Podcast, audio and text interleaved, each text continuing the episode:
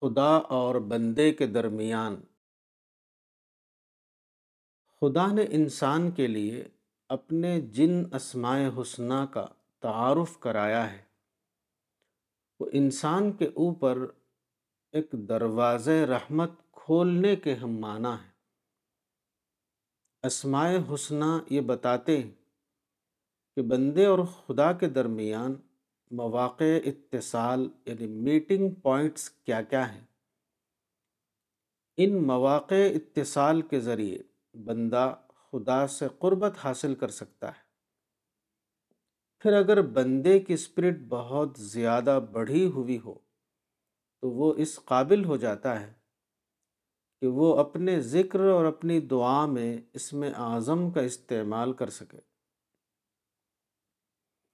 یعنی اس اسم یا نام کا استعمال، جس کے استعمال کے بعد ربانی اتصال اچانک اسی طرح ممکن ہو جاتا ہے، جس طرح بجلی کا سوئچ دبانے کے بعد اچانک بجلی کے بلب کا فوراً روشن ہو جانا۔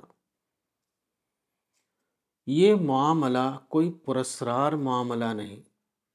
حقیقت یہ ہے کہ یہ فطرت کا ایک قانون ہے جس کو خود انسانوں کے درمیان محسوس تعلقات کا مطالعہ کر کے سمجھا جا سکتا ہے۔